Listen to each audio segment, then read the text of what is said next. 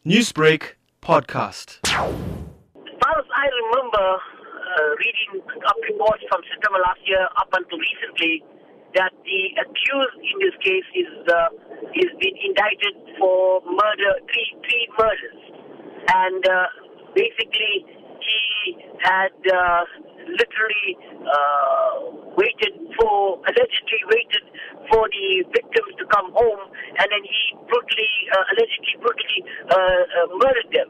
So right now he's been indicted, and uh, of course today morning uh, the, the High Court in Durban is going to be considering uh, whether or not to proceed with this case. Today, the matter heads to court. What is expected to take place? Well, you know, as I said, justice cannot be rushed.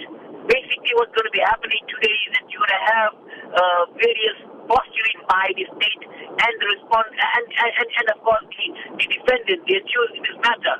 So, what's going to be happening today is a preliminary state. Uh, how long this matter is set on for, but you'll have your normally open statements, and then you'll have the state which is obliged to uh, uh, to lead its uh, to lead its case.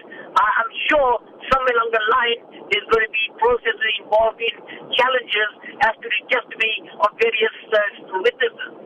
How would you caution members of the public as the matter unfolds in court today in terms of being wary on what they post on social media? Very, very critical, uh, Hoosen. I'm glad you asked me this question. I think people should stop doing citizen journalism uh, via via Twitter and via Facebook.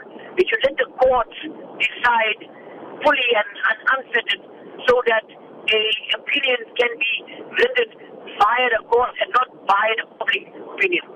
What has happened allegedly in this matter is a very serious offense. We need to know the truth and we need to know the undiluted truth. And therefore, I would caution all listeners, all people on Facebook and Twitter, please do not post stuff in this case because it is very dangerous.